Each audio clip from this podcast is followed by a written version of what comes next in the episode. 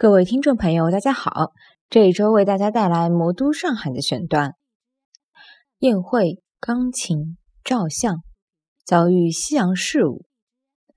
那么，这些遣外使节和留学生究竟在上海体验到什么，受到了什么样的冲击呢？这里想就他们的历程做比较具体的描述。首先介绍一下1864年派往法国的池田使节团的动向。在该使节团的一个成员幕府大臣山浦让自传的《奉使日记》中，对在上海上岸前后的情景做了如下的记述：六日拂晓，到达扬子江口，江面宽阔，暗无际崖，苍波渺茫。三点抵达吴淞江，陈化成战死之故迹。五点抵达上海，停船下锚。七日上岸。宿于应任客舍。中略：客舍临江而筑，景致尤佳。翻墙烟帘，一目千里，望处旗帜随风飘扬而知通商之盛况。昔人设宴招待，席间欢语相接，而觉通信之成果。此江水极深，其岸际竟足以容纳巨舰。据说颠簸之船约有五百艘。这是第一次离开日本的山浦对开埠二十年的上海通商之盛况和通信之成果的感叹之语。其实，他们一行下榻的英人的客舍是那个时代上海屈指可数的英国式宾馆。从面临外滩的这幢两层建筑客室一眼望去，上海港的繁荣景象正好可以尽收眼底。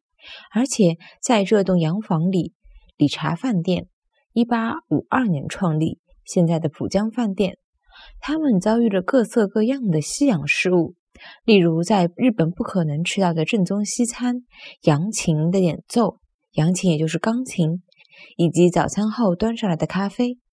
其中令他们最感兴趣的是旅馆附近的照相馆，他们不仅全体出动去那里参观，而且对这个新的文明利器相当着魔。实际上，在以后的旅途中，他们留下了很多的照片。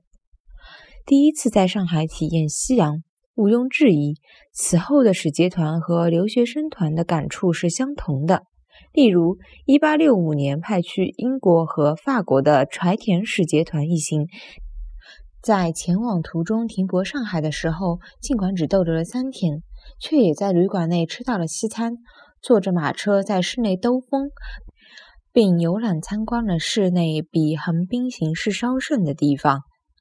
值得一提的是，1866年幕府派往英国的留学生团一行早早的在上海港登岸，他们全体毅然断发，英姿飒爽的去照相馆拍摄留念照片。井上新的觉醒。在上海遭遇了如此这般各种各样的夕阳，在这些冲击当中，一些人已经感受到攘夷的困难，甚至感受到攘夷的立场本身是很愚蠢的。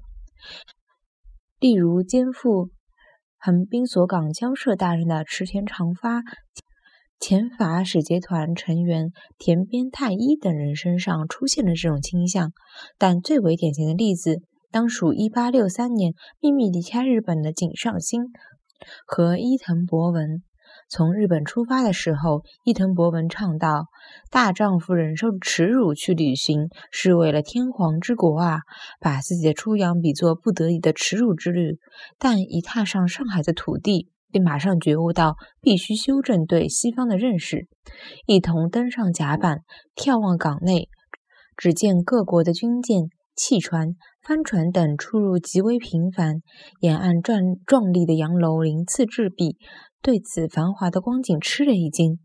井上新也来到上海，见到了实际的景况，以往的迷梦顿时觉醒。据说他立刻抛弃了攘夷的谬见，转而主张开国的方针去了。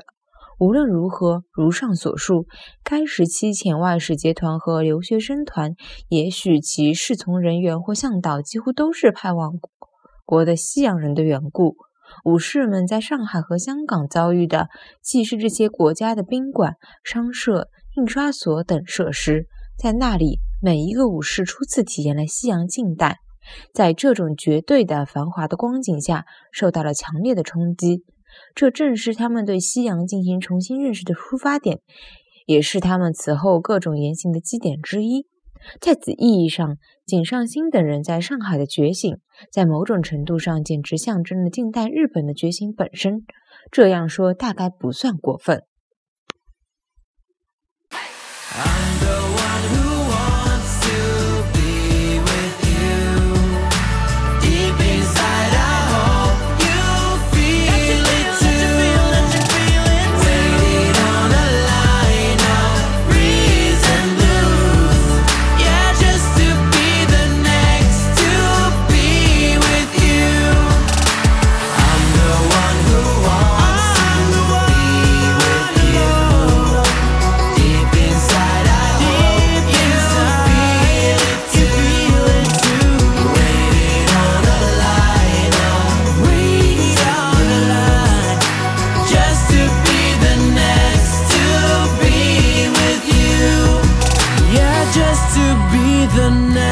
do